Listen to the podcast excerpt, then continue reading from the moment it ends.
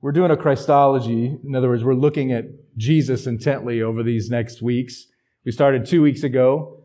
Uh, I'm going to be, I said, I'm going to be walking through the book of Hebrews and looking at how Hebrews describes Christ, the person of Christ, the nature of Christ. A Christology, we called it from above, where you're, you're kind of getting this big picture, pro- proclaimed things to be true about the Savior, about the second member of the Trinity. And then on the other weeks, Pastor Jorge is going to be looking through the gospel accounts, a Christology from below, if you will, to look at how Jesus lived and talked and walked among us and actually demonstrated to us, not just proclaimed over us who he is, but demonstrated to us who he is. All that in looking at Jesus, as we talked about from Hebrews chapter 1, we see what God is like. Because that's who he is, right? So this morning, we're going to uh, go back into Hebrews and talk about Jesus in terms of being, as the sermon title states, the greater prophet. We started off by basically, again, this big, lofty picture of Jesus as the exalted one. And as Hebrews walks on, we're going to see how it talks about him in terms of the, the key offices in the, in the Bible the, the prophet, the priest, and the king, and how Jesus is the ultimate of all three and the combination of all three, unlike anyone else. So this morning we're looking at Jesus as the greater prophet. Greater. It's a great word, right? I was thinking about the, the uh, acronym GOAT this week, right? Greatest of all time. Thinking about sports. Pretty excited about the football season starting back up again. Got sports on my mind. And uh, the term GOAT, greatest of all time, and, and thinking about how Jesus is the greatest of all time. And just to help me think about the way that the writer of the Hebrews was trying to explain that to them. He's got a Jewish audience, and he's, he's already been beginning to explain to them that Jesus is, is the greatest because he's, he is uh, the, the, the perfect revelation of God. He's greater than the prophets. God has spoken to us through the prophets. That doesn't diminish them, but Jesus is the final and ultimate and loudest and clearest speaking of God to us. In Hebrews 1, it also said that Jesus was superior to the angels.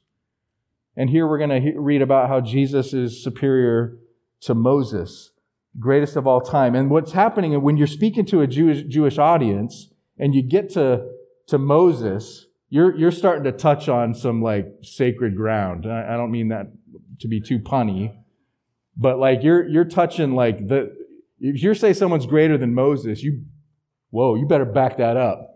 And it reminded me of when I was a kid, uh, how I felt about the emergence of this, this, this young basketball player named Michael Jordan that I'd never heard of before.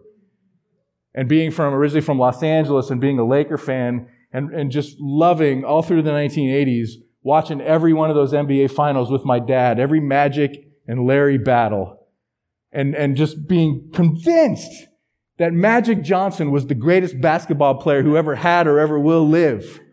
I mean, I was obsessed with Magic Johnson. Literally, I had him in my, you know, pictures in my room. I had a Magic Johnson basketball that was all purple and yellow. And I mean, I had his shoes. I was, I was really into Magic Johnson. He was the best. And I still would say that he is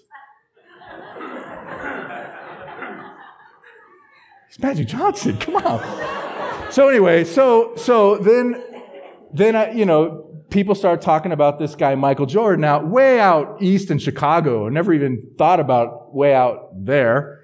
Some guy named Michael Jordan coming along and how he was the greatest basketball player on the planet. And and for those of us out west who are Lakers fans, it was like, you gotta be kidding me.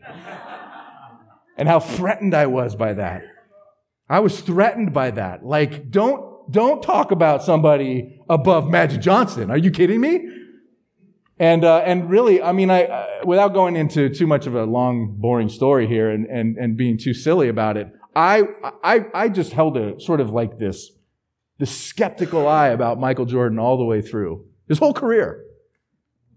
I just never really loved the guy because he took my Magic Johnson's place. and and just thinking about that and even how silly that is, it, it kind of helped me think about the way that, that the Jewish audience would or could react to what the author of the Hebrews, and by the way, when I keep saying the author of the Hebrews, I'm not identifying a name because we're not sure exactly who wrote the book. All right, but the author of the Hebrews is, is saying something here that, I mean, it's pressing on everything that a Jewish person would hold dear. And he wants them to understand that there's, he could back it up. And that it's the greatest thing that they could know to see someone who's actually greater than Moses. So, let's read the text, chapter 3, verses 1 to 6, and hear what the writer of Hebrews is saying to this Jewish audience. Therefore, holy brothers, you who share in a heavenly calling, consider Jesus, the apostle and high priest of our confession, who was faithful to him who appointed him, just as Moses was also faithful in all God's house. For Jesus had been counted worthy of more glory than Moses, as much more glory as the builder of a house has more honor than the house itself. For every house is built by someone, but the builder of all things is God. Now Moses was faithful in all God's house as a servant to testify to the things that were to be spoken later. But Christ is faithful over God's house as a son. And we are his house indeed if we hold fast our confidence and boasting in our hope. Now get this, as we're going through this, he's talking to a Jewish audience, but it's not just a Jewish audience in terms of, they're not Jewish in their religious um, faith at this point. These are Jewish Christians. Right? So if I were to say, it's one thing for someone to say, hey, there's someone greater than Moses to a Jewish audience. We, you know, we'd understand that, like the tension that would be there. But, but he's talking to Jewish believers in Christ and having to help them understand why Jesus is superior to Moses, which to us might sound a little weird. Like, well, if they're already put their faith in Christ, wouldn't they think Christ is superior? But they're struggling with this. And I want to touch on why I think that is as we go along and try to press a little application to our own context. But let's, let's kind of just feel this out a little bit more. Uh, this idea of Jesus is greater than Moses. And by the way, that's my, my first point here on the screen. Jesus is greater than the greatest. If you'll recall, we opened the series with this, again, lofty Christology of Hebrews, chapter 1, verses 1 through 4. Uh, the author here is extolling us, uh, extolling to us the supremacy of Jesus, and he, and he makes these big, cosmic claims about him, right? He gives him credit as the, the creator and the sustainer of the universe. He, he tells us that he is the ultimate revelation of God to mankind because he's the exact imprint of the nature of God. He is the radiance of the glory of God. In other words, he's saying Jesus is supreme because Jesus is in fact God.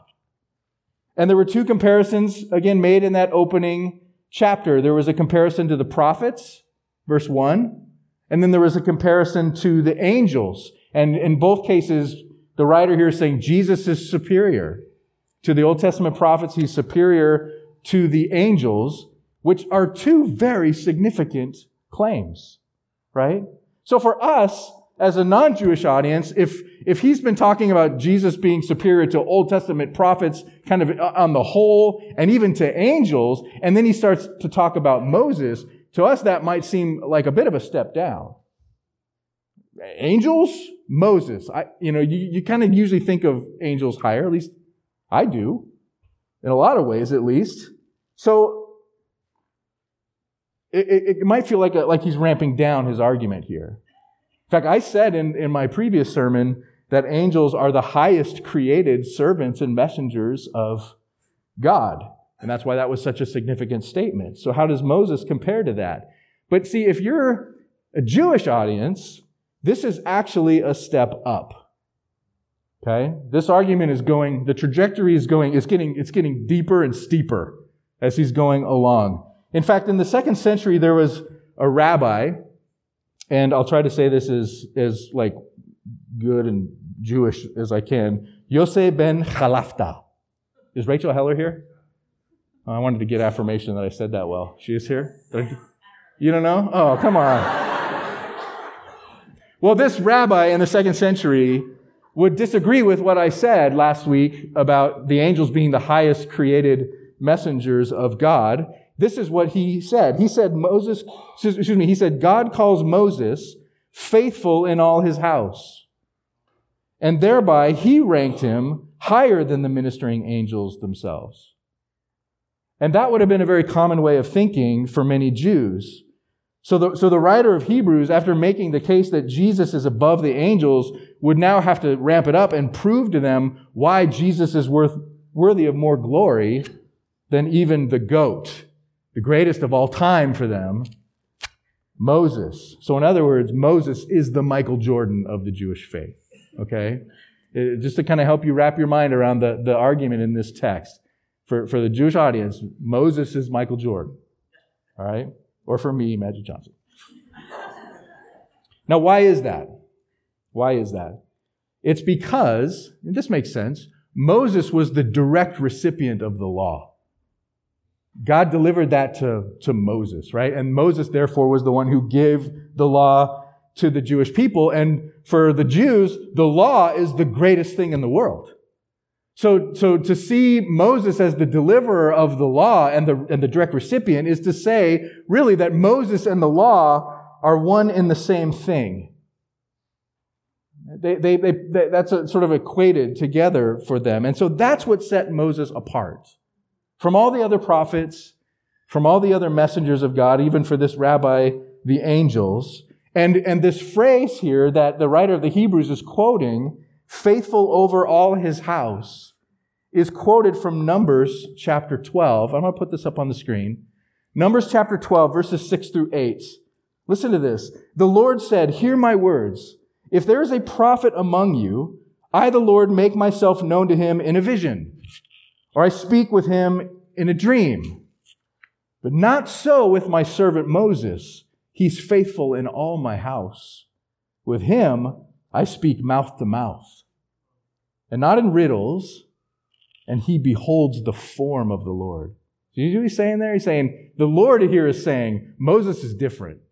Everybody else, I speak to them in a vision, right? I, I make a revelation. Moses has seen me and talked with me face to face. So again, for the Jewish people, it would be inconceivable to speak of someone who was more worthy of glory on a human level than Moses. And yet, that's exactly what the writer of the Hebrews wants them to do. All right? Now, before I go any further into that, let me state up front, and I hope this is obvious from the text itself, this is not a knock on Moses. To say that there's another one who's worthy of more glory than Moses is not a knock on Moses. Moses was, as the author here says, truly a faithful servant of God. That Moses was faithful over all the household of God, right? So it's not about turning the volume down on Moses, but rather it's about turning up the volume on another who is greater. And here's the key argument. Look down at verse 5 and 6 again. Now, Moses was faithful in all God's house as a servant to testify to the things that were to be spoken later. But Christ is faithful over God's house as a son. So you, you get the idea here. A son is greater than a servant, right? But also that in the middle of those two statements, that what Moses was doing was pointing to something greater than himself all along, something that was going to come later. And the author here wants us to understand it's the Son, right? And so what he says to them is, verse 1 consider Jesus. Consider him. And that word consider here doesn't mean just sort of like weigh him out as an option. The, the word means fix your gaze on him. Look at him. Fix your eyes on this Jesus and take in and understand who he is. That's what he's trying to say here to them. And in doing that, you'll find that even though Moses was great, Jesus was greater still. How? Well, the author gives us a couple of key reasons. The first thing he says here in that verse is Jesus is the apostle of our confession. Right? The apostle of our confession. Now, that's an interesting word, apostle, because we're used to the word apostle in the New Testament, and that word is used to talk about disciples of Jesus, right? Regular human beings like the rest of us. Uh, but the, the writer of Hebrews doesn't use the, the word apostle in that same way. He never uses the word to talk about any man, except for the God man, Jesus. He reserves that title, and, and it's, it's, it's the, the, the literal meaning of the word that he has in mind, which is this it's, it's sent one. That's what apostle means.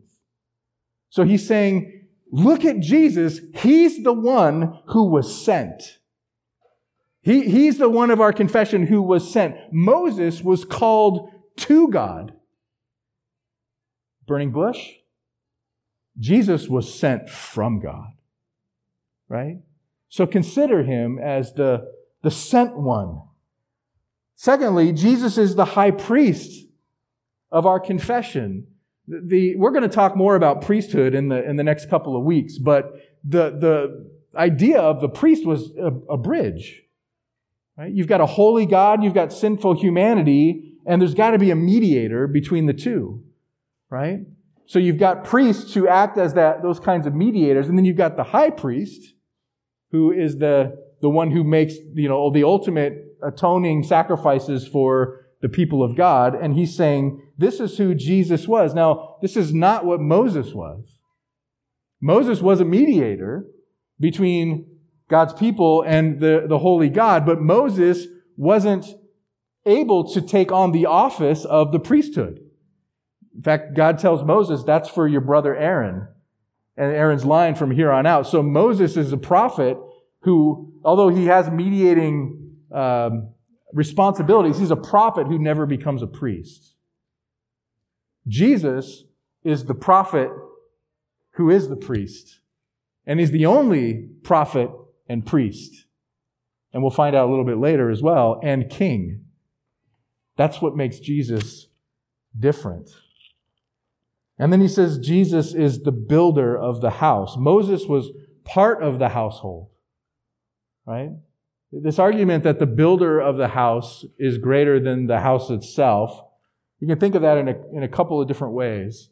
One is probably the most obvious that you're thinking of. Like if you build a house, it's still just a house and you're, you're the one who thought of it, conceived it, designed it, constructed it. That, that gives you greater status than the house itself, right? But, but think of it this way too. Not just a house in terms of sticks and stones and a roof, but, but a household. Right? If you're the, if you're the builder of a household, if you're the, the head of a household, you're talking about people and, and, and those who belong to the family. And what the writer of Hebrews is saying is Moses was a part of the household, but he's not the head of the house. That's Jesus. And that's why he has more glory. He's over the house. Moses was just part of it. Moses was like you and me.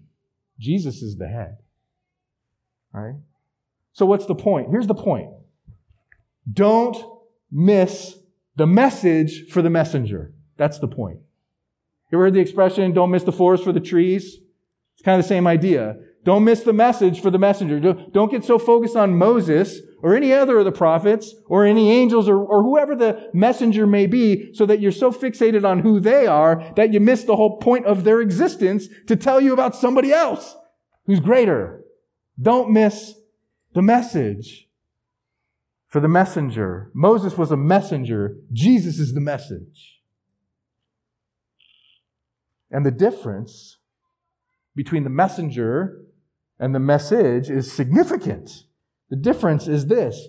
We can't be saved by placing our faith and our hope in the messenger. We can only be delivered by placing our faith in the object of the message. And that's why he's saying here Moses was faithful, but he was talking about something else. He was pointing to a greater day. Now, he demonstrates that throughout the chapter, chapter 3 and chapter 4.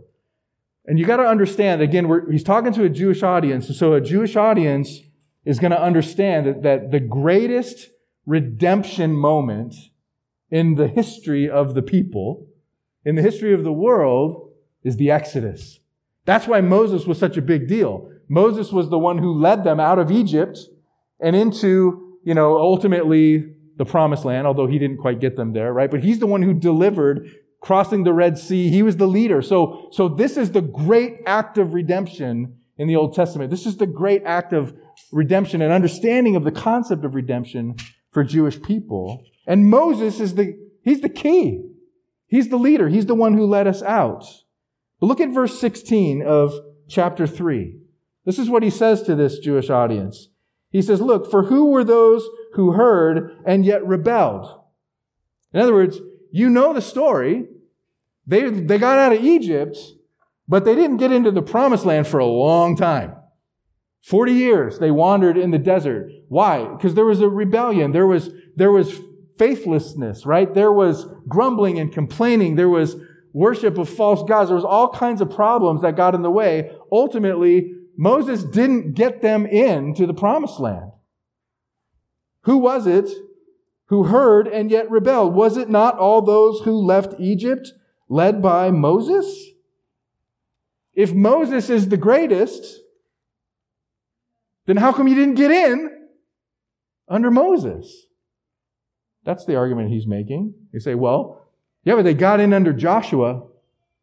That's true. Look at chapter 4, verse 8. If Joshua had given them rest, God would not have spoken of another day later on. So they got into the promised land, and yet he's, he's talking about something else that God was saying there's a, there's a greater rest yet to come. The idea of rest was for them wrapped up in the promised land, but there was something else. What was it? Well, if you look at chapter 3, we'll come back to this a little bit, but chapter 3, verse 7, the writer here is quoting from Psalm 95. And it says, Today, if you hear his voice, do not harden your hearts as in the rebellion on the day of testing in the wilderness. For your, where your fathers put me to the test and saw my works for 40 years. Therefore, I was provoked with that generation and said, They will always go astray in their heart. They have not known my ways, and I swore in my wrath, they shall not enter my rest. Right? So that's the, that was the judgment of God against the rebellion of Israel under Moses and even into Joshua. And the writer's quoting here from Psalm 95. Now, just think about this. Psalm 95 was written by who? Guess. Yeah.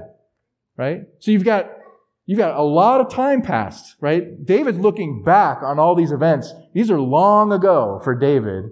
And David, under the inspiration of the Holy Spirit, is saying, Today, hear from me. Don't harden your hearts as they did in the rebellion. In other words, the rest that they got even under Joshua wasn't uh, uh, sufficient rest. There was a greater rest. And David's saying it's still, it's still something that we're looking for today.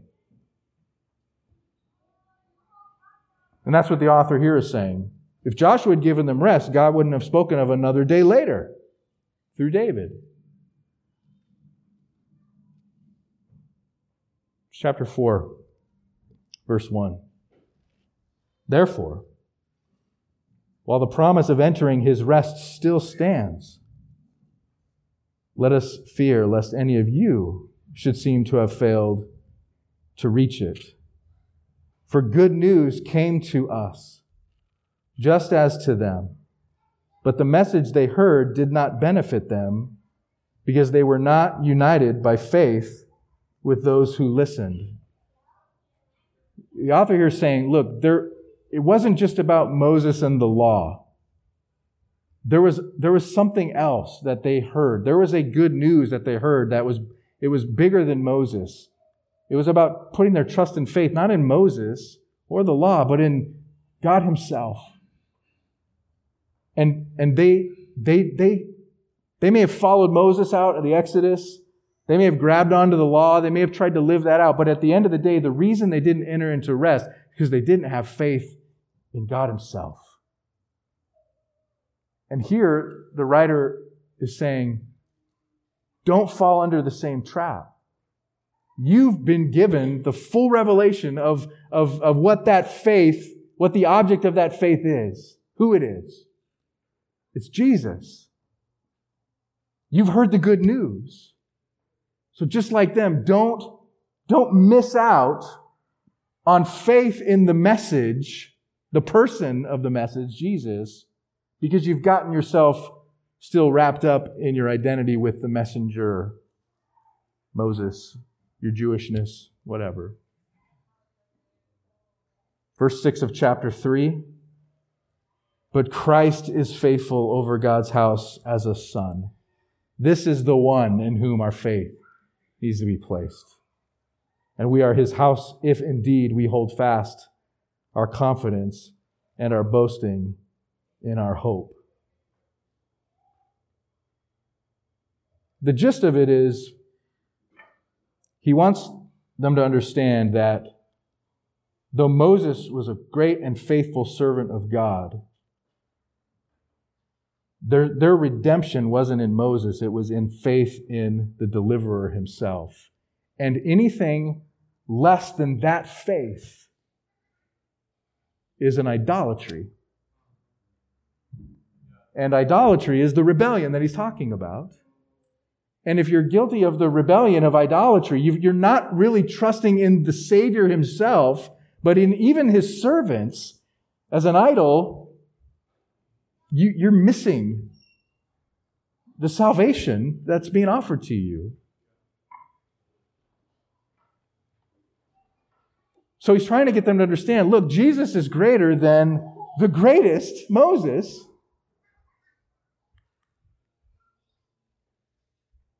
And I'm thinking, okay, how do we, a mostly non Jewish 21st century audience, contextualize this passage? And it, it, it, has to be by basically saying the same thing to us, but, but, but saying it directly to us.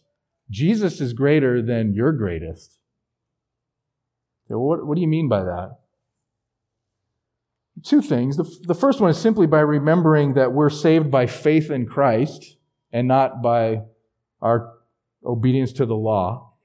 We talk about that a lot. That's what makes us people of the gospel, people of grace, rather than legalistic, right? We're not saved by the law. Our, we're not, we don't earn our way to heaven. We don't, we don't prove our worth and righteousness before God. We trust in the one who was righteous on our behalf. That's what our baptisms were all about, celebrating that, right?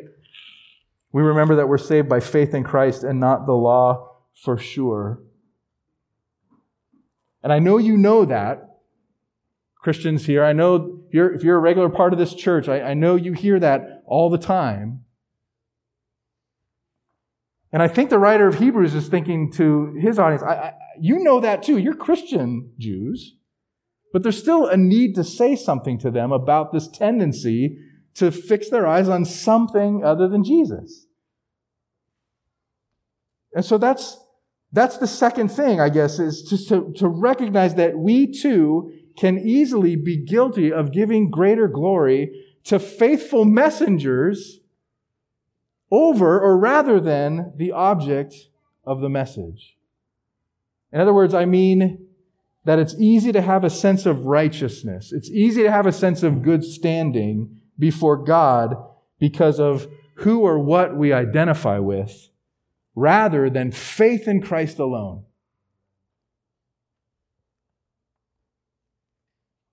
Let me try to give you some examples. Many of us, I hope in a sense all of us, because we're, we're, we're Protestants in our confession, we will identify with the work of the reformers.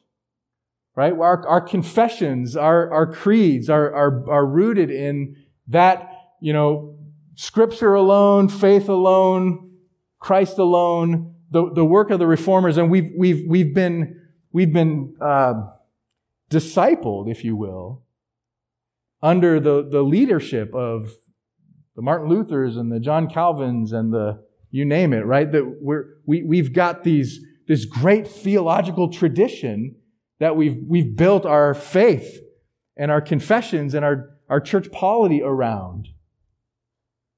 And it can be really easy for us to say, my, my right standing, my righteousness, the reason why I've got this Christianity thing together is because I'm rooted in Calvin or Luther or Zwingli or whoever it is that you want to look back to and say, these are the sort of the fathers of the Protestant Reformation. And we can get really theological sounding and really deep and religious and, and, and, and have a lot of sort of godly talk and air about us by placing such an emphasis on the theology and the tradition of the reformers and completely miss the message. Right? Or you say, well, okay, well, that, that's a little too theologically egghead for me. I've never been that big into the reformers. Well, what about just general, again, I'm, I'm trying to talk to, to sort of Christians who swim in sort of the, the same waters that, that we tend to as a church. Gospel centeredness.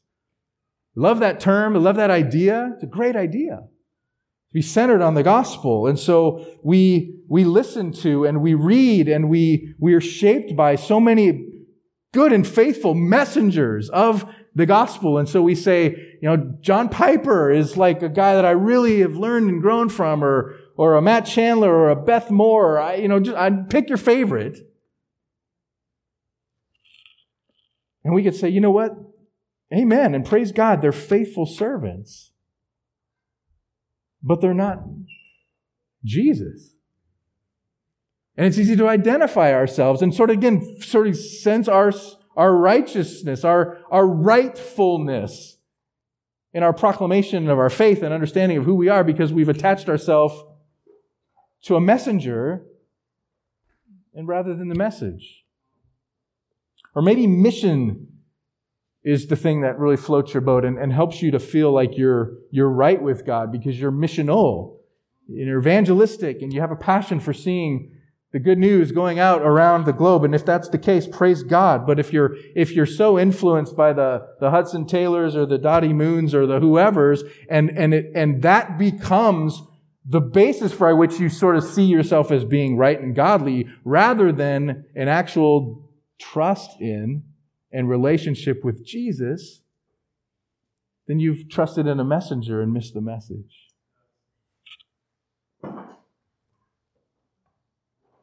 I've got, I've got several examples here. I, they're all basically the same kind of idea, but I want to mention a couple others just because I think they're worth mentioning.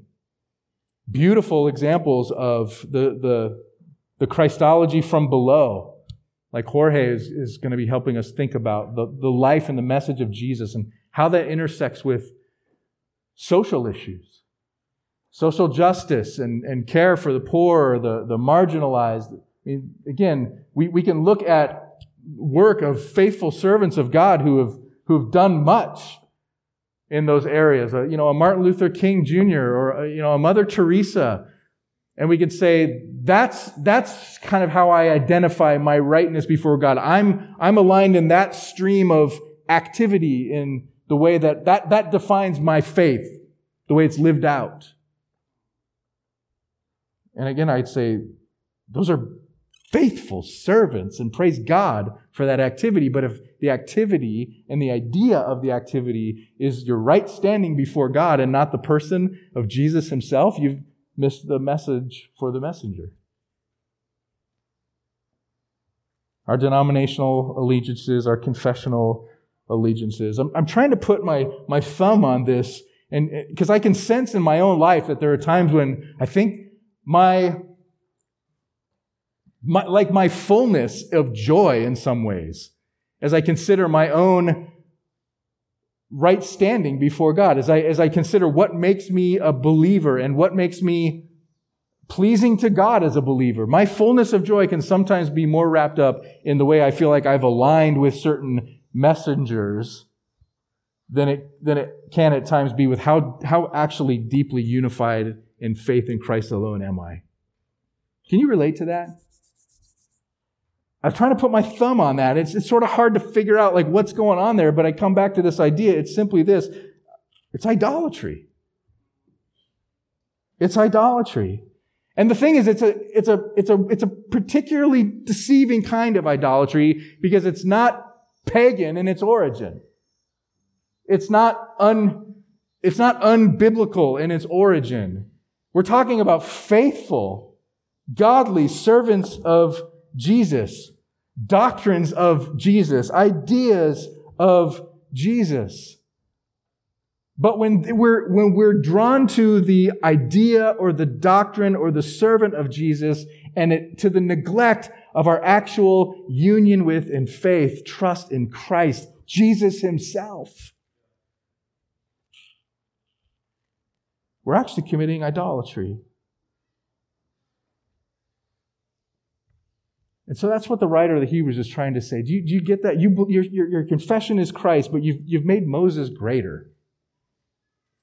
Your confession is Christ, but you've made your Reformed theology or your favorite pastor or your denominational affiliation or your, your, your, your, your work in the world, you've made it greater than actually Jesus himself.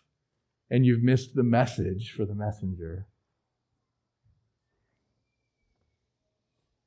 And so he just gives them this urgent call to trust in the true greatest while there's still time because he wants us to understand that even though all those things are faithful servants of Christ, when they replace Christ and they become an idol, you, you've, you've committed rebellion.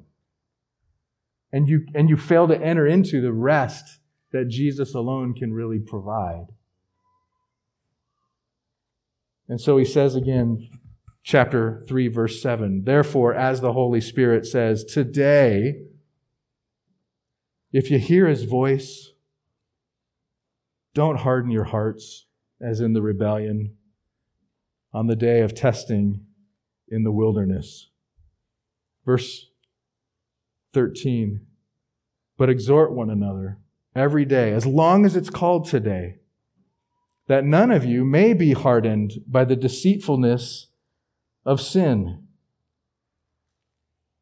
Encourage one another. Don't, don't let each other commit these idolatries, even in the, in the name of good things and servants of Christ. Don't harden your hearts. Don't lose sight of the actual object of our faith. Chapter 4, verse 16. Let us then with confidence draw near to the throne of grace that we may receive mercy and find grace to help in the time of need. You know why idols don't save you? Idols don't offer grace. They offer a, a, a law. Do this. Meet this. Follow this. And find your, your worth before God. If you're you know, if, if you're real big into Reformed theology and Reformed theologians, then man, the more you can get into that Reformed stuff, the more, the more God's going to be pleased with you. If you're really into the social, you know, care of, of society and, and you're doing that with a heart for, for, for God and, and, but that's, that's the thing for you. And like the more you can serve, the more you can demonstrate your, your love for people and care for them, then you're proved to God your worthiness. You, you've, you've, you've latched onto a good thing and made it into an idol that actually is killing you because it's not offering you grace. Here's the grace of Christ that makes him superior. Jesus says, I'm the one and the only one who's actually lived the sinless life I'm the one and the only one who can actually stand before a holy God and not be worthy of judgment. I'm the Son.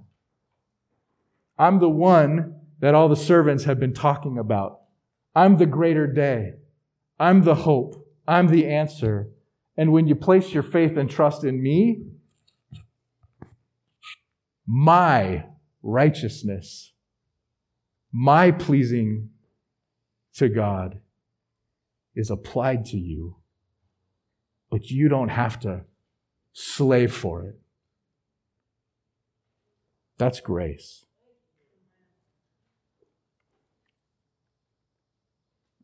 That's grace. Let us then with confidence draw near to the throne of grace that we may receive mercy and find grace to help in our time of need. You know, I, I'm, I'm praying for our church, and I'm praying for myself that we would learn more and more what it means to really know Christ, to trust Christ, to look to, to consider Jesus. Because I know how easy it is to look at all the good things and the servants of Christ and somehow attach our, our righteousness to them. And what a deceitful, oh, what a frustration. And you know, you know it's happening because your joy diminishes. That, that understanding that in Jesus there's fullness of joy, there's life to be found, there's, there's peace that passes understanding. It sort of eludes you. And you're going, what's the deal? I'm like, I'm, I'm, I'm running after all the things of Jesus. Why am, why is the joy of Jesus eluding me? Because I think you've made an idol out of the things and you've missed the message, the person of Christ. So do you know him? That's what the writer of Hebrews is trying to get them to understand. Do you trust him? Do you know him? That's my prayer for us, that we would know him. Love his servants, but trust in him. Let's pray. Father, we thank you for this great reminder to us. And Lord, we, we pray that you would help us to know Christ. You've sent him to us. He is the radiance of your glory. He is the exact imprint of your nature. He is the one who has made us and we belong to him and he's, he's given of himself to us. He's died for us. He's resurrected and brought us with him that we, we would know him, that we'd know you. So Lord, help us to, to know him and, and, and just help us to trust him. Help us to, to consider Jesus when we're tempted to, to look at the things around him and build our, our faith around those things. Lord, just remind us that those things aren't Jesus. They're, they're helpful. They point to Jesus, but they're not Jesus. And Jesus is the, he's the goal. So even if we don't really know what we're asking when we pray that prayer, and sometimes I'm not sure what I'm asking when I pray that prayer. What does it really mean to, to know Jesus? Lord, would you just help me know him? Draw me to him. Let me have the discernment to see the difference between a servant of Christ and Christ himself. And, and would you just manifest him to us in such a way that we, we would find joy in the Savior? Give us sweet union and fellowship with Christ. Give us joy in Him. Forgive us for our idolatries. Thank you for your grace. Oh, to know Christ.